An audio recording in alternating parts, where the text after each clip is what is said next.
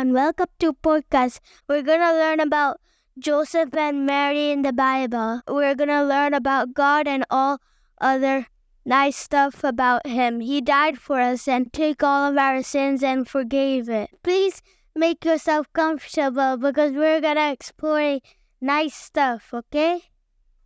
Thanks, Jaden. Today we'll be focusing on Mary, and next episode we'll be focusing on Joseph. In our virtual studio, we have uh, Prasanna Hadley, J.K. Robin Anna, Pradeep Annan and Fawn, and Nanga, Sylvia, and Daniel. So, what we were trying to do today is that uh, we read through Luke chapter 1, um, especially the portion that covered Mary's encounter. So, we're going to take um, this is this is going to be a roundtable discussion format. So, we're going to take turns and kind of go one by one and share insights about what we learned from the portion that we read just now. And um, let's start with JK. Over to you, JK.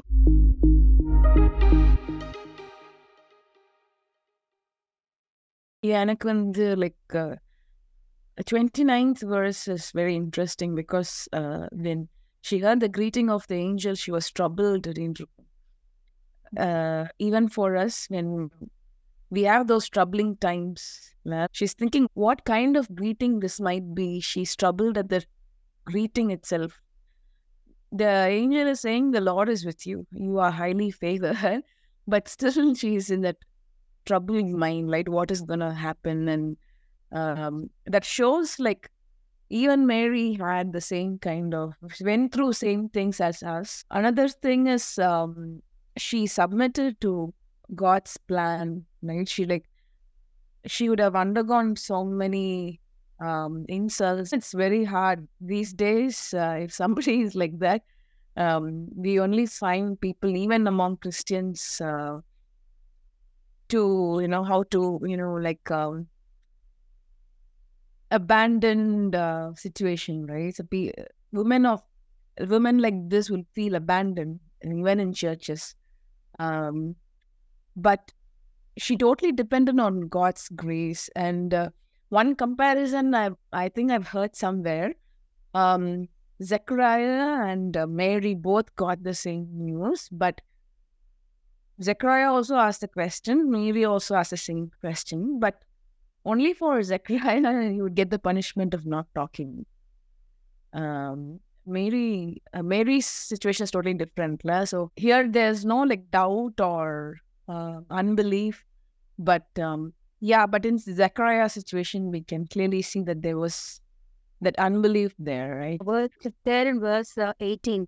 Um, and Zechariah said to the angel, How shall I know this? For I am an old man, and my wife is well advanced in years. Mm.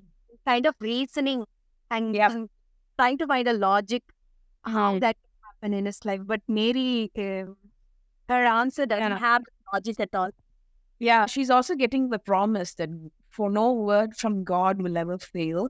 And she's totally submitting to that promise. May your word to me be fulfilled. So, whatever the consequences, let it be like that. So, whatever is going to happen, let it be according to your word. So, she's totally trusting that God is there for her. And even though the circumstance may feel totally like negative, um, I think she would have felt like felt the society's uh, um insulting her or whatever it is. Like, but she's humbly accepting whatever it is and trusting in God's plan.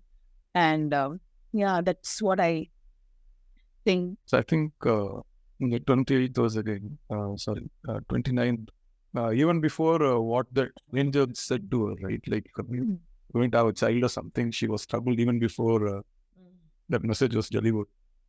I think one of the reason maybe, I think uh, this, the 300 years, right, uh, after uh, Mm. the Old Testament Silence. ended, uh, there was a complete silence. There was uh, there was no word to anyone. No prophets. no Uh, prophets or no visions and nothing was that so i think one of the reason why she was afraid was like uh, how come suddenly out of the world like she was just a teenager and uh, and uh, she was worried like something maybe she heard the story about moses and others right like when they had the vision because even now if you see like even though it sounds as a blessing for her like she's going to be the mother of uh, uh, the savior but from this day on, I think uh, it would be always like I think it's be problematic. and uh, it is not a normal life, right? So even though the calling was there, sometimes we also think like uh, once you are chosen or calling, it's like trouble-free life, or that's what we think or we assume. Like if God has chosen, why these things happen or why we don't have those many things.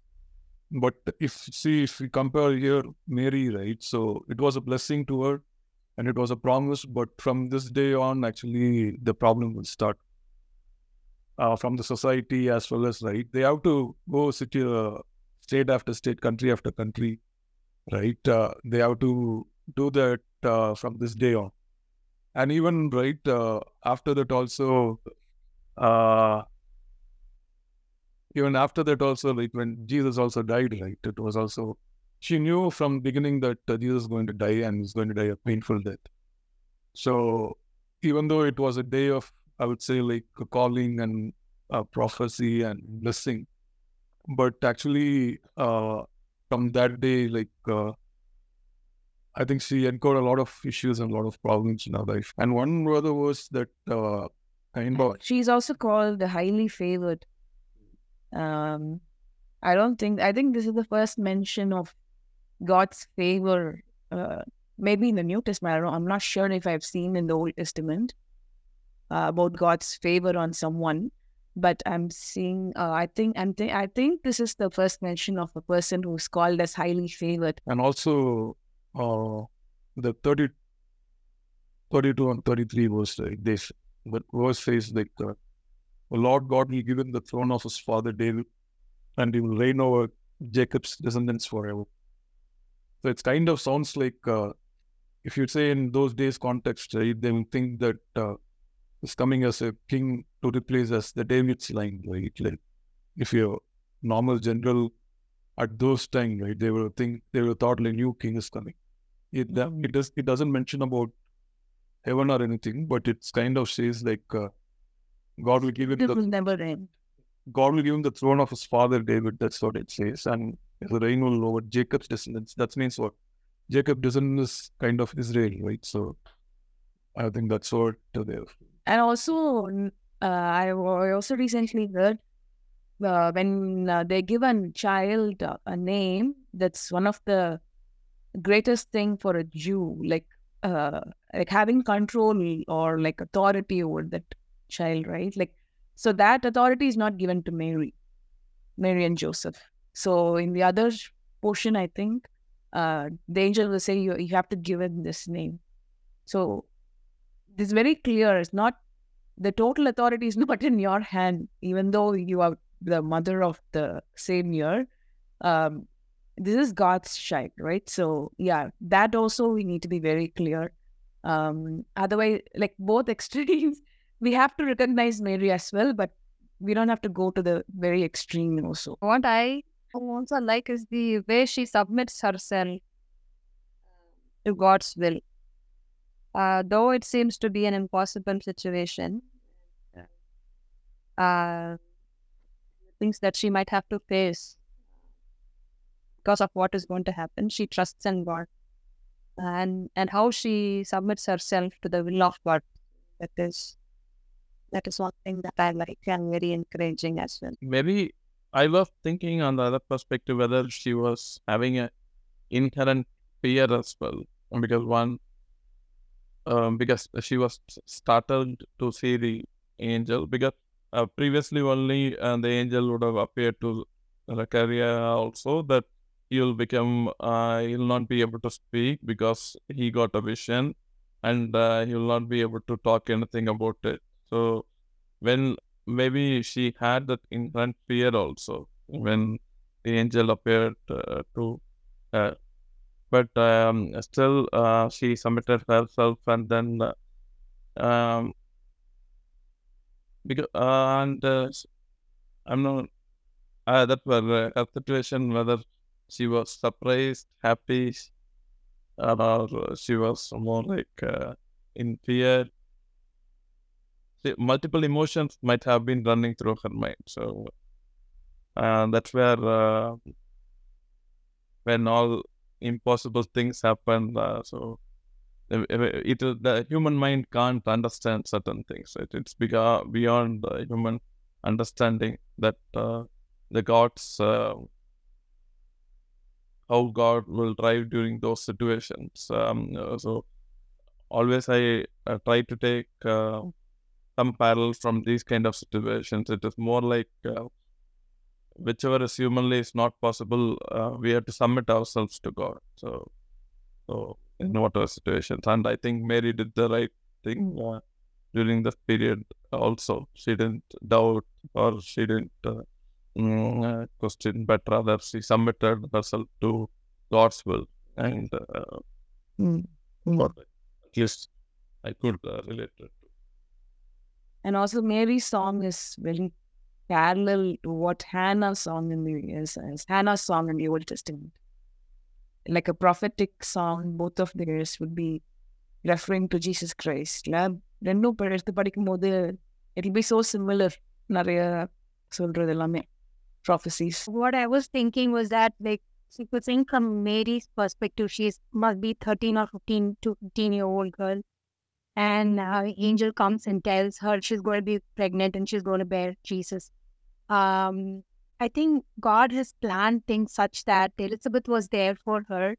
So one person who could relate to Mary, who could at least believe Mary, must be Elizabeth because Elizabeth's position was such that she could not bear a child and then like a miracle she's getting a child she's bearing a child so i think only person who could at least relate to her must have been uh, elizabeth i think god had planned uh, even put people for her for mary joseph let's say joseph how um uh, god worked in his heart so that he can accept mary and he also uh, she also had elizabeth uh, her family who could support her so that one thing I, I felt. Another thing, as GK was saying, mm, the song of Mary, if you see, um, it's like um, how God the lowest of people and how they how God lifted them up. So the song is about um, His mercies, the the kingdom of Babylon or the kingdom of Persia. There were established kingdoms at the same time. If you see Greeks, they were very good in knowledge. Uh, if you see Roman people, they were rulers. But then God chose the lowest of lowest of people. I think like that this is like it breaks history. Uh, Jesus' birth kind of breaks in history. It is one time moment and uh, and it happens in a very humble place. So um humility is there in in Christmas too, in, in nativity. Another thing, uh, faith of uh, Mary is like and I think all of us touched on that point. Faith and humility and how she handled her. Uh, I, I don't know how. Uh, I, I think like how it says the Holy Spirit filled Elizabeth. I think even with for Mary, uh, Holy Spirit taught her things. Uh, there is no other way how a teenager can understand these things and can still say this song.